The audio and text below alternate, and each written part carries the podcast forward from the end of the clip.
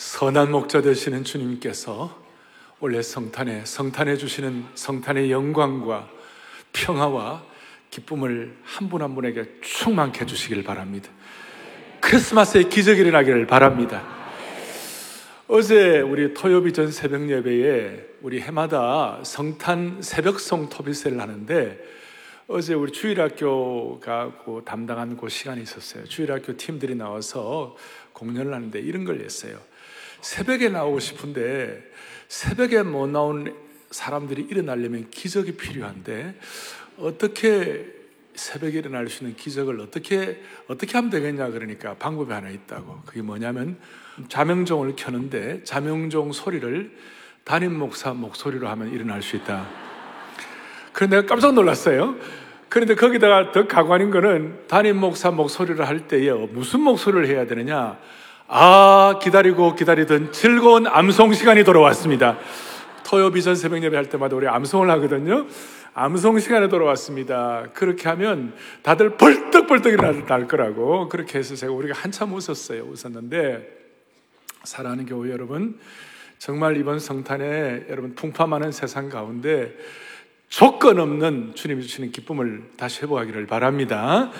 그래서 오늘은 어, 제가 근본 질문 시리즈 이제 다음 주 마지막 마지막 남았고 오늘은 어, 성탄절 메시지이자 동시에 근본적인 질문 어, 이 성육신 예수님의 성육신의 신비에 대해서 여러분들 같이 나누겠습니다. 이 성육신의 신비에 대해서 여러분 눈을 뜨는 그런 시간 되기를 원합니다. 자 오늘 요절은 14절에 여러분들 봉독에 있는 14절에 말씀이 육신이 되어 우리 가운데 거하신다. 이게 바로 어, 좀 교리적으로 어려운 말로 하나님이신 예수님이 인간이 되셨다. 그 뜻이에요. 우리 가운데 거하시고 우리가 그 영광을 보니 자연스럽게 예수님의 성육신을 깨닫게 되면 하나님의 영광의 눈이 열릴 수 있습니다. 할렐루야. 그리고 그 결과 은혜와 진리가 충만하다. 이렇게 이제 말씀을 하고 있는데 여러분, 우리 기독교는 예수님의 성육신을 신앙의 근간과 토대로 삼고 있습니다. 예수님의 성육신을 신앙의 근간과 뼈대로 삼는다 이 말이에요. 그래서 저는 많은 사람들이 기독교 신앙의 최고의 기적이 부활이다 그런 말씀을 많이 합니다만은 부활 사건도 기적이지만 저는 기독교 우리 신앙의 최고의 기적은 예수님이 하나님이 우리 인간의 몸을 입고 오신 성육신이라고 믿습니다. 이건 너무나 신비한 거예요. 그래서 이게 너무 신비하기 때문에 지난 세기, 20세기의 최고의 복음주의 신학자 중에 한 분이었던 J.I. 페커 박사는 이런 내용을 선포를 했습니다. 같이 한번 또박또박 보겠습니다. 복음에서 다른 대목들이 어렵게 느껴지는 까닭은 대개 성육신에 대한 믿음이 잘못되었거나 부족하기 때문이다. 일단 성육신이 사실임을 깨달으면 다른 어려움은 다 풀린다. 아멘. 정말 그렇습니다. 하나님이 인간이 되셨다. 예수님이 인간의 몸을 입고 오셨다. 이걸 진짜 믿는다면 초자연적인 기적이라든지 우리의 죄가 씻긴다든지 대속된다든지 죽은 자를 살리시는 부활한 이 사건은 자연스럽게 믿어지는 거예요. 아멘. 자연스럽게. 그래서 우리는 오늘 먼저 성육신의 결과가 어떻다 그것보다도 성육신의 의미가 무엇인지를 좀 우리가 파악을 좀 하겠어요. 제가 미국에 있는 신학교에서 공부를 하면서 닥터 링앤펠트라고 그 당시에 세계적인 인류 문화 어, 학 교수이셨는데 cross-cultural 교수였는데 이분이 이, 이 성육신에 대해서 예수님의 incarnation에 대해서 몇 시간 동안 강의를 했는데 제가 그 중에 이렇게 제 식으로 이해한 말로 말하면 크게 두 가지를 제가 정리를 할 수 있었어요. 그게 제가 성육신에 대해서 조금 눈을 떴다 할까 하는 그런 계기가 되었다고 말할 수 있습니다. 첫 번째는 예수님이 이 땅에 성육신이 왔다는 게 무슨 의미가 있는가? 성육신의 어떤 교리적인 그런 뜻보다도 의미가 뭔가? 첫 번째 예수님이 성육신이 했다는 것은 뭔가 하면 예수님은 아무 힘도 없는 무기력한 아기의 모습으로 오셨다는 것이에요. 마리아의 아기로 태어나셔가지고 강보에 쌓여 말구에 누워 계셨다는 겁니다. 하늘의 황태자께서 완벽한 어른이라든지 성장한 어른이라든지 완전히 프로페셔널이라든지 아니면 강력한 유력한 지도자로 오셨다든지 왕가라든지 대단한 가문에서 나온 건 아니고 그것도 식민지 지배를 받는 유대인 땅에서 보잘 것 없는 가정에서 가장 연약한 아기로 태어났다는 거예요. 그러니까 하늘의 황태자께서 우주를 가득 채우시는 하나님이신 하나님께서 시골뜨기 아기가 되었다는 거예요. 부모의 도움이 없이는 꼼짝도 못하는 아기, 무기력한 아기, 좀 죄송하지만 주님은 기저귀도 가르쳐야 했고, 엄마 젖도 먹어야 하셨어요. 이걸 제가 깨닫는 순간 마음이 너무 찡하고 짠한 거예요. 자기 비하, 자기 비움이에요. 두 번째로 이거는 보통 생각을 잘 안 하는 건데 예수님이 인간의 몸을 입고 오셨다는 성육신의 의미는 예수님은 성육신 하셔서 배우는 분으로 오셨어요. 소위 teachable heart. 배우는 분으로 오셨어요. 예수님은 처음부터 언어적으로, 문화적으로 완전한 지식을 갖고 태어난 것이 아니셨어요. 물론 죄가 없이 태어나셨지만 예수님은 어린아이로 오셔가지고 부모로부터 언어를 배우셔야 되었어요. 당시의 통용어였던 아람어 발음 하나하나를 배우셨습니다. 그리고 친구들과 함께 어린 시절을 보내야 하는, 어떻게 보내야 하는지 배우셨고, 아버지 요셉에게서 목수의 일을 배우셨고, 당시의 아이들처럼 성경을 공부하고 예배하는 법도 배우셨습니다. 우리가 복음서에 보면 예수님이 어릴 때 성전에 가신, 가셔서 토론하는 그런 내용들을 알고 계실 거예요. 생각을 해보세요. 한 눈으로 온 우주의 별들을 바라보신 전능하신 하나님께서 이렇게 어린아이의 모습으로 배우셨다는 것이 우리에게 많은 것을 시사하고 있는 것이에요. 그러니까 여기서 우리가 깨닫는 것은 주님은 우리의 형편과 처지를 다 경험하셨다는 것이에요. 예수님은 우리가 기적이 차는 것도, 우리가 잘 모르는 것도, 우리의 부족한 것도, 우리 어리석은 것도 주님이 다 알고 계시는 거예요.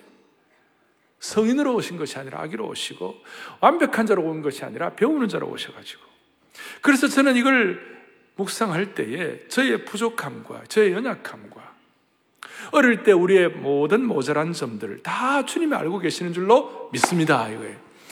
청소년기에는 뭐가 문제가 있어요? 청소년기에는 정체성의 문제가 있죠? 그걸 주님이 다 알고 계시잖아요. 그리고 청소년기에 학교 가가지고 공부가 안 되는 분들, 청소년 때 공부 안 되는 수포자 들어보셨어요? 수학 포기 청소년. 네. 아무리 공부해도 수학이 안 되는 걸 어떻게 해요? 그걸 주님이 다 알고 계신다는 거예요. 다. 청년 때에는, 청년 때에는 뭘 하고 살아야 되나, 이런 것도 다 알고 계시고, 장년기에는 가정의 압박과 무게도 주님이 다루고 계시고, 주님은 장남으로 태어나셨잖아요. 저도 장남으로 태어났으니까 장남의 애환을 주님이 다루고 계시는 것이에요. 더더구나 노년기에는 앞으로 미래가 어떻게 될까?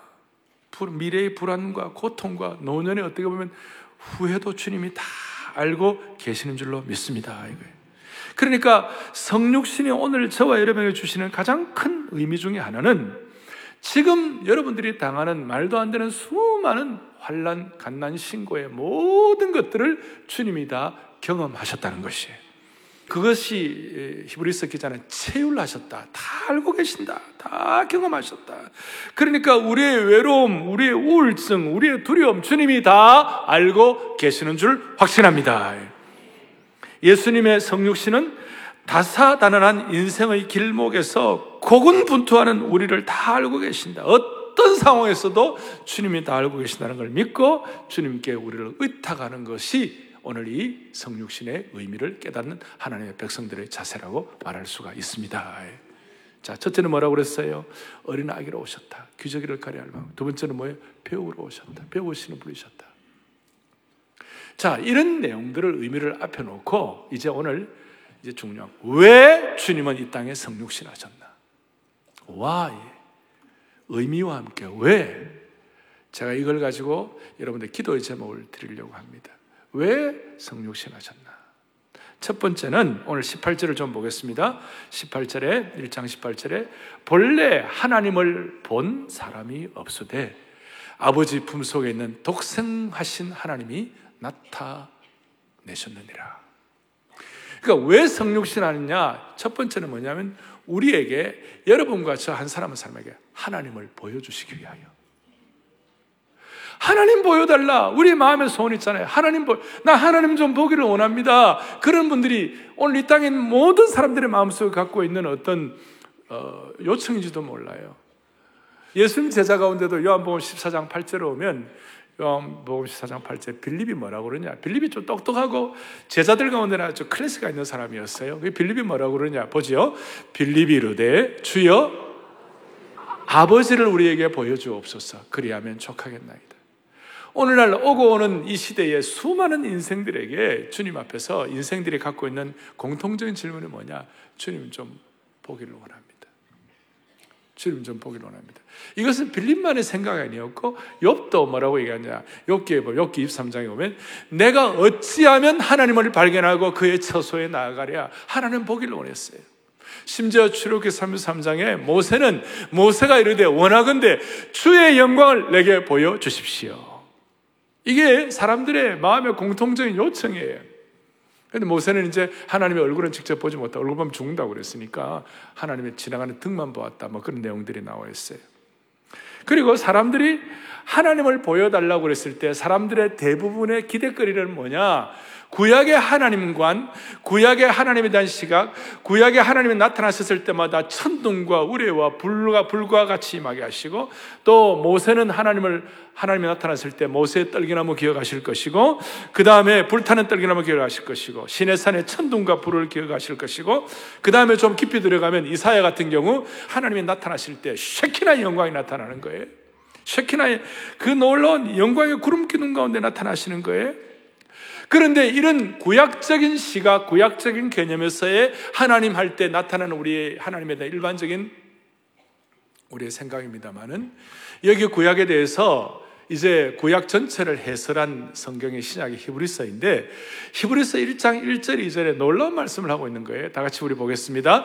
옛적에 선지자들을 통하여 여러 부분과 여러 모양으로 우리 조상들에게 말씀하신 하나님이 2절 이 모든 날 마지막에는 아들들을 통하여 우리에게 말씀하셨으니 아멘. 무슨 말인가 하면 구약 시대에는 이런 여러 가지 현상들 하나님 할 때에 우리가 생각되는 하나님에 대한 여러 가지 시각, 하나님 관들이 있지만 신약에는 하나님 보여달라 그러면 다른 것이 아니라 예수님 보면 하나님을 본 것이다. 이 땅에 성육신하신 예수님을 보면 하나님을 본 것이다. 따라서 예수님의 성육신하신 첫 번째 목적은 뭐냐? 미련한 우리에게, 부족한 우리 인생들에게 하나님을 보여주시기 위함이다. 그래서 아까 어, 빌립이 요한복음 14장에서 하나님 보여달라 그랬을 때 8절에 보여달라 그랬을 때 바로 이 9절에 예수님이 뭐라고 말씀하시는가 같이 봅니다. 나를 본 자는 어찌하여 야 나를 본 자는 여기에 많은 것들이 담겨 있어요. 그리고 껍데기만 봐갖고는 다 안 보이는 거예요. 생각해 보세요. 베드로와 제자들은 예수님과 함께 3년 동안 예수님 보고 살았습니다. 심지어 베드로는 변화산상에서 그 하나님과 같이 변화된 예수님 모습도 보았습니다. 제자들은 죽은 자를 살리시는 예수님 보았습니다. 기적 같은 사건들도 수없이 보았습니다. 자연계와 풍랑을 잠잠케 하신 예수님을 보았습니다. 그런데도 불구하고 예수님 십자가에 발려 못 박히실 때 제자들 다 도망갔습니다. 변화산상에서 예수님의 거룩한 모습을 본 그 베드로가 그 참 여자 계집종 앞에서 예수님을 세 번이나 저주 부인했습니다. 그건 예수님을 제대로 본 것이 아니에요. 그러니까 주님은 나를 본 자는 하나님을 보았다는 뜻은 어떤 뜻인가 하면 아까 요한복음 14장 8절 9절 뒤에 20절에 주님 뭐라고 말씀하시 이렇게 말씀하신 거예요. 봅니다. 그날에는 내가 아버지 안에 너희가 내 안에 내가 너희 안에 있는 것을 너희가 어떻게 해요? 알리라. 음. 이건 어떻게 보면 이해 불가의 말씀이에요. 그 천지를 창조하신 하나님 아버지가 어떻게 예수님 안에 있을까? 그 크신 예수님이 어떻게 조그마한 우리 안에 예수님이 어떻게 있을까? 이건 어떻게 보면 이해 불가해요. 그런데 오늘 요한복음 14장 20절 뒤에 바로 뭐가 나오느냐 하면 이런 말씀을 잘한 암송에 같이 보겠습니다. 나의 계명을 지키는 자야 나를 사랑하는 자니 나를 사랑하는 자는 내 아버지께 사랑을 받을 것이요 나도 그를 사랑하여 그에게 나를 나타내리라. 자, 이걸 여러분들이 한마디로 말하면 예수님과의 인격적인 교제를 통하여 주님을 순종하고 우리식으로 하면 오늘날 말씀을 순종하고 주님을 순종하는 사람이 바로 주님을 본 사람이다. 그거예요. 자, 주님은 이 땅에 인간의 모습을 입고 오셨습니다. 인간의 모습을 입고 오신 이유는 뭐냐? 우리에게 하나님 보여주시기 위하여. 그리고 그 하나님은 구약적인 하나님 정도의 개념이 아니라 신약의 하나님인데 신약의 하나님 바로 예수 그리스도를 보아야 우리가 주님을 본 것인데 예수님을 본다는 것은 하나님이 예수님 안에 있고 예수님이 하나님 안에 있고 그 예수님 우리 안에 있다는 것은 너무나 이해 불가한 대단한 영역이긴 하지만 우리가 오늘 이 말씀 믿고 이 말씀 순종하겠다 결심하고 한마디로 주님과의 인격적인 교제를 통하여 우리는 주님을 만나는 것이에요. 주님의 성육신은 우리에게 주님과의 인격적인 교제를 가능하게 해 주신 것이에요. 그래서 주님은 무소부지하시지만 이 시간 우리의 마음을 열고 주님 성육신 하신 예수님이 내 안에 계시고 내 안에 계신 그 주님을 말씀을 통하여 순종하게 하여 주시옵소서. 그러면 여러분과 제가 주님을 보는 것이에요. 알 사람만 알도다. 예. 오늘 주님을 보여달라고 하는 이 빌립의 빌립의 이 요청을 주님이 말씀해 주셨는데 오늘 이것이 우리에게 성령께서 은혜 주셔 깨달아지는 은혜가 있기를 바랍니다. 두 번째로 성육신 왜 성육신 하셨는가? 두 번째로는 요한복음 1장 29절을 또박또박 같이 보겠습니다. 함께 보겠습니다. 이튿날 요한이 예수께서 자기에게 나오심을 보고 이르되 보라 세상 죄를 지고 가시는 하나님의 어린 양이로다. 아멘. 보라 세상 죄를 지고 가는 하나님의 뭐라고요? 어린 양. 오늘 이 내용은 사도 요한이 기록한 것이 아니고 이 내용은 세례 요한이 기록한 것이에요. 세례 요한은 어떻게 보면 이 말 한마디 한 것으로 그의 역할을 다 한 것이에요. 세례 요한이 예수님에 대해서 설명을 할 때에 보라 세상 죄를 지고 가는 하나님의 어린 양이로다. 세례요한이 이렇게 말하지 않았어요. 보라, 하늘과 땅의 모든 권세를 갖고 계시는 하나님이시로다. 보라, 모든 그 배고픈 자들을 다 먹이시는 능력의 하나님이시로다. 보라, 모든 기적적인 치유를 하시는 예수님이시로다. 이렇게 말하지 않았어요. 이 세례요한은 뭐라고 얘기하고 있는가? 보라, 세상 죄를 지고 가시는 하나님의 어린 양이로다. 그래서 이 땅에 주님이 오신 이유는 이 세상의 죄를 치고 가시고 죄를 없애기 위하여. 이 땅에 베들레헴의 주님이 성육신 하신 이유는 이 땅의 죄를 없애기 위하여. 오늘 이 내용들을 마음에 묵상을 하셔야 되는 거예요. 다시요. 죽은 자를 살리시는 영광스러운 그분을 보라. 나병 자와 아픈 자를 다 낫게 하시는 그분을 보라. 배고픈 사람을 먹이시는 기적의 능력자를 보라. 무리를 걸으시는 대단하신 분을 보라. 그렇게 하지 않으시고 보라. 세상 죄를 지고 가시는 하나님의 어린 양을 보라. 그리고 이 어린 양의 인카네이션, 어린 양으로 오신 예수 그리스도를 통하여 죄의 껍데기가 아니라 죄의 표피적인 부분이 아니라 죄의 어떤 그 순간적인 문제가 아니라 근본적인 뿌리를 뽑게 하시고 근본적인 죄의 문제를 해결하게 하시는 주님의 능력을 찬양하는 것이에요. 그러니까 하나님의 방법은 죄를 없애는 방법이 뭘까? 죄는 우리의 삶을 망가뜨리고 우리의 영혼을 파괴하고 온갖 더러움을 분출시키는 것인데 이 죄를 어떻게 다 없앨 수 있을까? 그냥 파괴 정도가 아니라 그냥 없애는 정도가 아니라 어떻게 하면 뿌리를 뺄 수가 있을 것인가?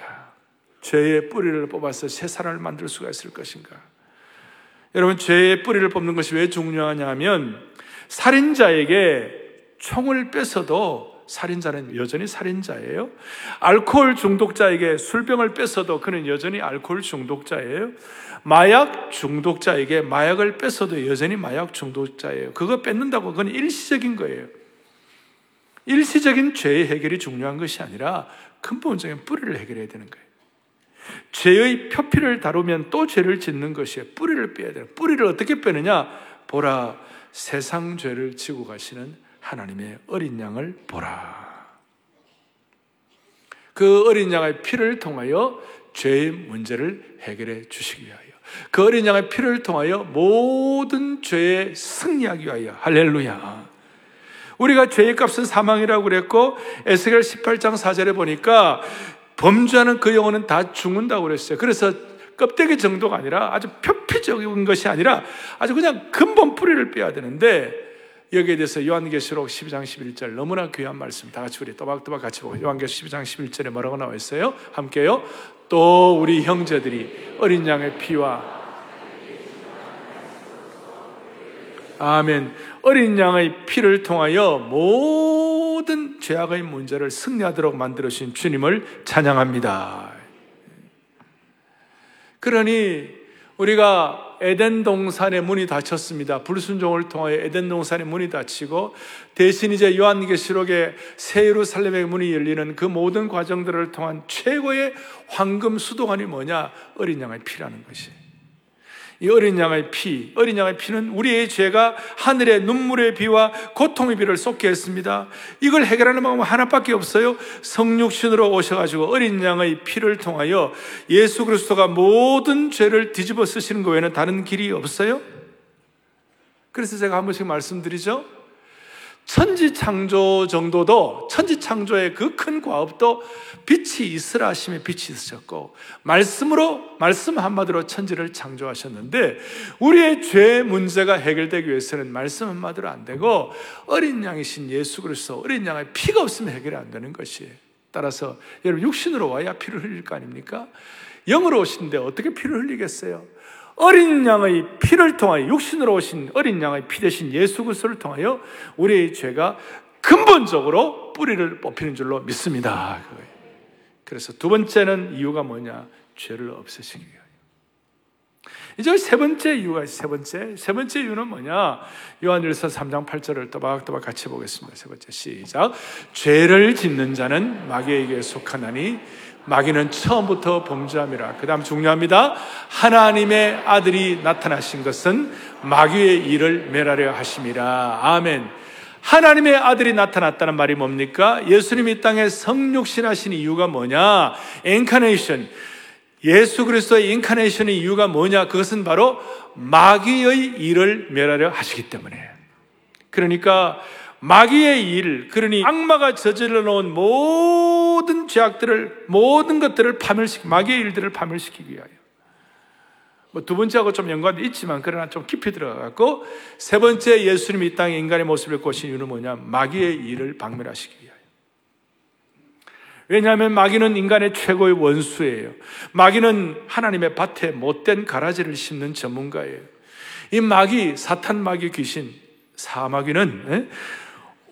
온갖 속임수로 이 땅에 눈물과 슬픔과 고통을 가만히 가져오는 자예요. 마귀는 처음부터 살인한 자예요.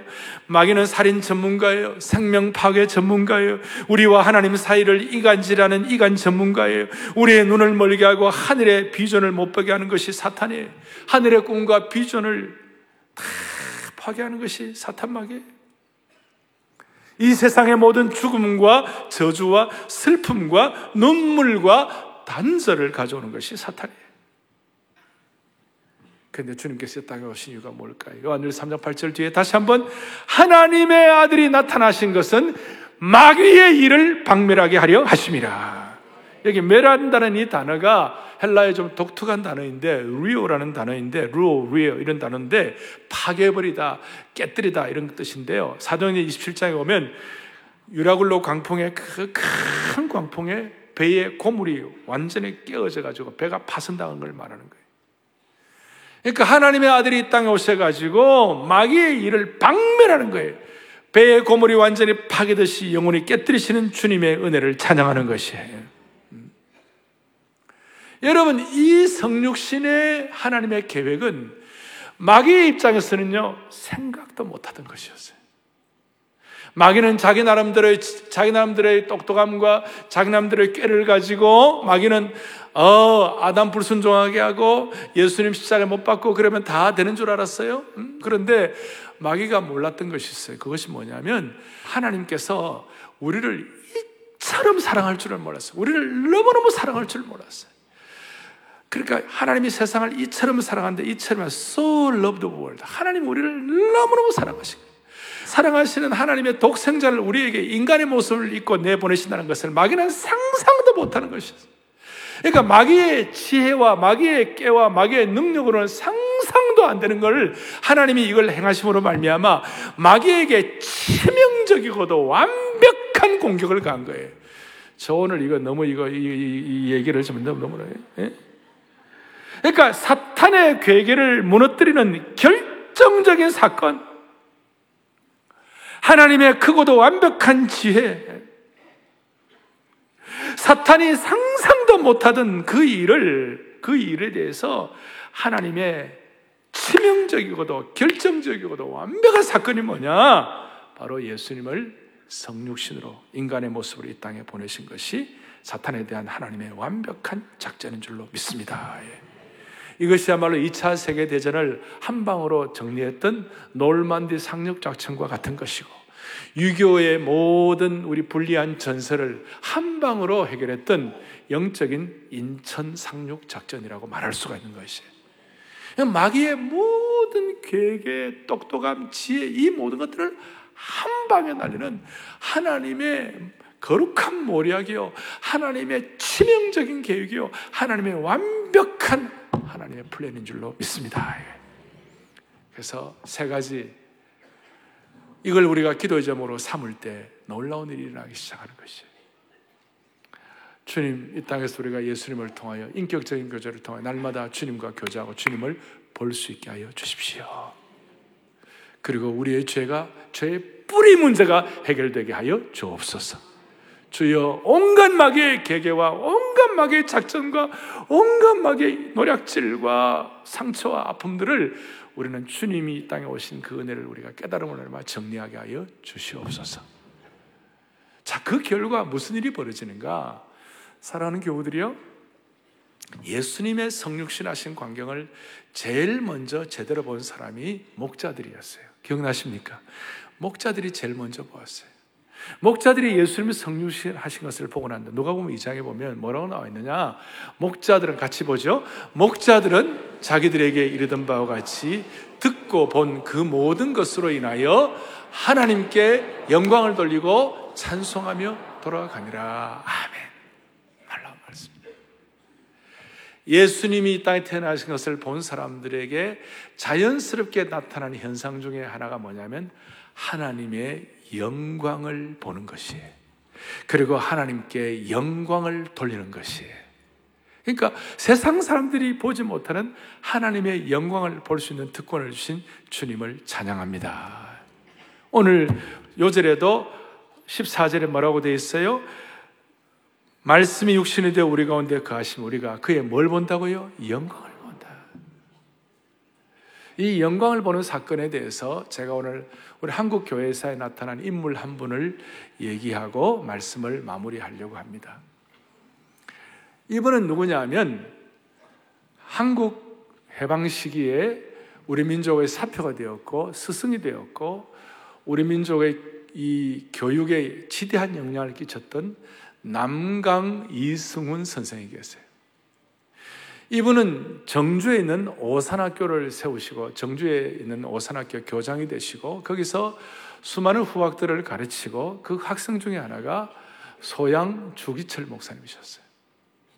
이분에 대한 일화가 참 많이 있어요. 여러분 한국 사회에 우리 한국 기독교회가 낳은 우리 역사의 길목 길목마다 역사의 여러 가지 과제가 있는 여러 그런 변곡점마다 한국 사회의 신앙적인 방향을 가진 귀한 믿음의 성각자 사표와 스승들이 있었어요. 예컨대 고당 조만식 북한 조만식 장로님, 도산 안창호, 우남 이승만, 그 다음에 백범 김구, 소양 주기철, 그 다음에 산돌 손양원, 그 다음에 일가 김용기. 이거 한 명도 모른다. 이거 역사에 문제가 있는 거예요, 진짜. 역사의 길목마다 이런 진짜 섬광처럼 빛을 던진 우리 민족의 사표와 신앙의 선배들이에요.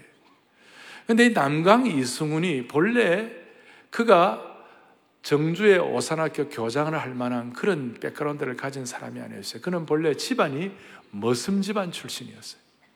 머슴이라고 옛날에 알잖아요. 종살이 하는 노예죠, 노예. 머슴은 남의 집에 종살이 하는 겁니다. 그가 종살이 하다 어느 날 그 이북에는 빨리 복음이 들어갔으니까 성경을 잠깐 봤는데 성경에 오늘 본문에 요한복음 1장 14절 앞에 12절에 영접하는 자 곧 그 이름을 믿는 자들에게는 하나님 뭐가 된다고요? 자녀가 되는 하나님의 자녀가 된다? 그게 뭔가? 13절에 보니까 혈통으로나 육정으로나 사람의 뜻으로 나지 아니하고 내가 머슴 출신인데 머슴의 계열로 계속 머슴의 혈통으로 가지 아니하고 오직 하나님께로 난 자가 됨으로 말미암아 그다음 14절에 예수님이 이 땅에 오신 것을 깨닫고 난 다음에 하나님의 영광을 바라보게 하셨느니라. 그래갖고 이 남강 이승훈이 어떤 생각을 했냐면 아, 내 죄 문제, 내 인생의 모든 문제를 해결할 수 있는 길이 뭐냐면 하나님의 자녀가 되는 것이겠구나. 그래서 내가 머슴 출신이지만 머슴의 혈통으로 끝나지 아니하고 영적으로 내가 하나님의 자녀가 되어야 되겠구나. 이렇게 이제 생각을 하고 이제 예수님을 구세주로 받아들이고 자연스럽게 뭐가 일어났냐면 그 주님을 구세주로 받아들이는 순간 자연스럽게 14절에 하나님의 영광을 보았다. 독생자의 영광을 보았다. 그러니까 마음속에 무슨 생각이냐면 내가 이제 하나님의 영광을 위하여 살아야 되겠구나. 그 어린 모습이 그런 그 자연스러움이 그에게 배어들은 하나님의 영광을 위하여 살아야 되겠구나. 다시요. 하나님의 영광을 위하여 살아야 되겠구나. 그것이 그냥 그 배어들어. 마치 이것은 돌아온 탕자가 돌아와가지고 아버지의 심정을 깨닫고 난 다음에 내가 어떻게 하면 아버지를 더 사랑하고 어떻게 하면 아버지의 명예를 위하여 아버지의 명예를 위하여 살아야 할 것인가. 이건 누구나 다 똑같잖아요. 예수님 믿고 하나님의 자녀가 되면 하나님께 영광 돌리고 나고 하나님의 이름이 이렇게 낮추어지고 하나님의 이름이 모욕을 당하면 우리는 막 거룩한 분노가 있고 다 그렇지 않겠어요? 다른 말로 하면 하나님의 영광을 위하여 살아야 되겠구나. 그런 생각이 이제 들었어요. 그런데 현실은 뭐냐? 여전히 머슴이에요. 남의 집의 머슴이에요? 꼬마 머슴이었어요? 근데 머슴이 한 일 가운데 추운 겨울 같을 때 당시에는 집안에 화장실이 없었어요. 단지 화장실이 없고 방마다 요강이 있을 뿐이었어요. 요강. 오강인지 요강인지 하여튼 있었어요. 그리고 이 머슴이 한 일은 뭐냐면 아침에 요강을 깨끗이 치우는 게 머슴이 할 일이었어요. 근데 대부분의 머슴들은 요강 치우는 걸 싫어했어요. 그렇지 않겠어요? 냄새 나고. 또 추운 겨울에는 따뜻한 물도 제대로 없으니까 요강을 깨끗하게 치운다는 거 아주 힘든 일이었고 그걸 싫어했어요. 그런데 이 남강 이승훈이 하나님의 자녀가 되고 예수님의 그 복음의 신비를 깨닫고 하나님의 자녀가 되고 난다. 뭐 다는 몰랐겠지만 그러나 자연스럽게 내가 하나님의 영광을 위해 살아야 되겠구나라는 마음이 들어오는 그 순간 내가 요강을 닦는데 요강도 하나님의 영광을 위해 닦아야 되겠구나. 그런 생각이 들고 그날부터 남강 이승훈이 요강 닦는 수준이 뭐냐면 world class가 된 거예요. 세계적 수준으로 요강을 닦은 거예요. 요강을 겸손하게, 요강을 최선을 다하여, 요강을 진짜 반짝반짝하게 요강을 닦은 거예요. 다시요. world class로 닦은 거예요. 그러니까 다른 종이 요강 닦는 거하고 수준이 달랐어요. 어느 날 주인이 갑자기, 어, 요강이 왜 이렇게 깨끗해? 요강이 왜 이렇게 반짝반짝해? 에? 요강이 어떻게 이렇게 깨끗하게, 더 이상 깨끗하게 될 수 없게 깨끗하니까 깜짝 놀란 거예요. 알고 보니까 이 이승훈이라는 꼬마 모습이 최선을 다하여 하나님의, 우리식으로 말하면, 우리 이제, 우리가, 우리가 생각, 하나님의 영광을 위하여 요강을 닦으니까. 그리고 주인이 그걸 보고 너무 기특하게 여긴 거예요. 야, 너는 요강을 이렇게 잘 닦는 거 보니까 너는 요강만 치울 인생이 아니다. 너는 요강만 닦을 인생이 아니다. 그리고 이 주인이 모습 이승훈을 잘 보고 공부를 시켜 공부를 시켜주고 나중에는 그 당시 일본의 유학까지 공부시켜가지고 유학 마치고 돌아와서 정주에 오산학교를 세웠습니다. 그리고 이제 그 뒤가 더 재밌어요. 이 이승훈 교장이 자주자주 교장 훈시를 하는데 교장 훈화를 할 거 아니에요. 할 때마다 이런 얘기를 여러분 학생들 앞에 놓고 후학들 앞에 놓고 여러분 나는 머슴 출신이었어요. 그런데 내가 어느 날 예수님을 구세주로 모시고 난 다음에 눈이 열려가지고 하나님의 영광을 위하여 요강을 닦아야 되겠다. 그 생각을 하고 하나님 영광을 위하여 요강을 잘잘 닦아가지고 교장이 되었습니다. 나는 요강 때문에 교장이 된 사람입니다. 여러분도 하나님의 영광을 위하여 사시기 바랍니다. 사랑하는 교우들이요. 우리가 성육신 하신 하나님의 그 놀라운 신비를 제대로 깨달으면 우리 모두는 하나님의 영광에 눈이 열릴 수가 있습니다. 놀라운 것은 예수님이 이 성육신 하시고 난 다음에 승천하셨어요. 그리고 성령님을 보내셔가지고 예루살렘 교회를 세우셨어요. 그리고 그 교회를 일컬어 예수님의 또 다른 몸이라고 하셨어요. 그래서 우리는 The church is the body of Christ. 교회는 그리스도의 몸입니다.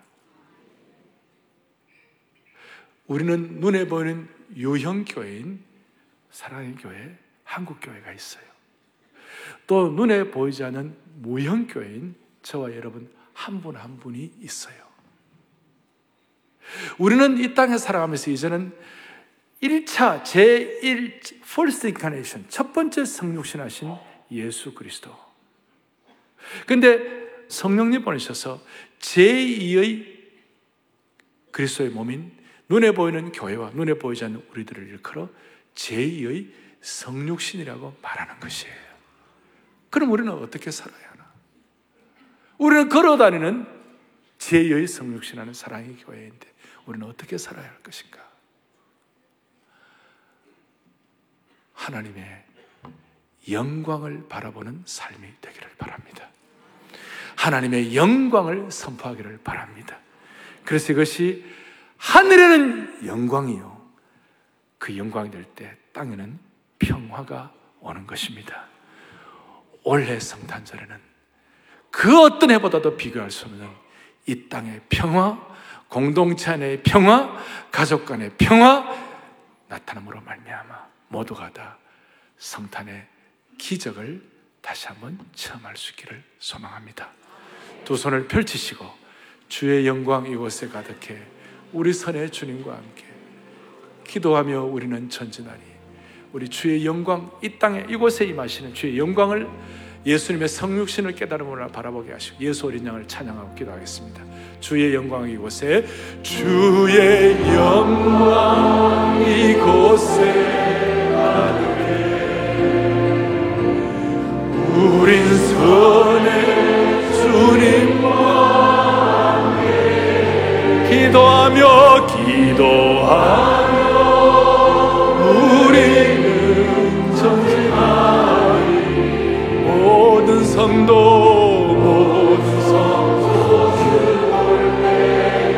다시 한번 주의 영광 이곳에. 주의 영광 이곳에 가득해. 우린 선의 주님과 함께. 찬양하며 찬양하며. 모든 열방 모든 열방 모든 다시 한번 주의 영광 이곳에 주의 영광 이곳에 가득해 우린 선에 우린 선에 주님과 기도하며 기도하며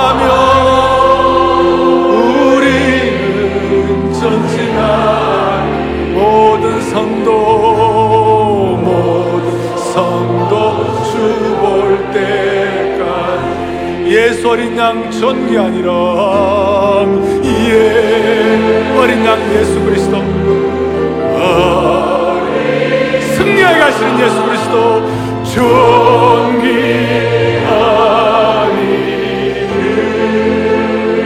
예수님 보면 하나님 예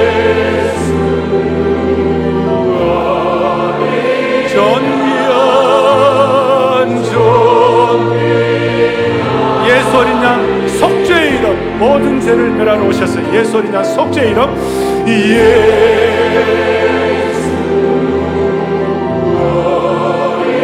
속죄의 이름 속죄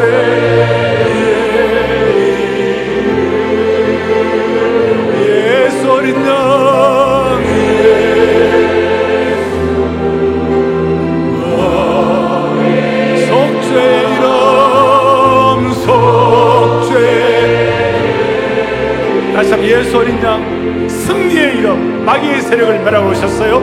예. 믿고 찬양합니다. 모든 시험과 모든 짐을 줄 꺼내놓으세요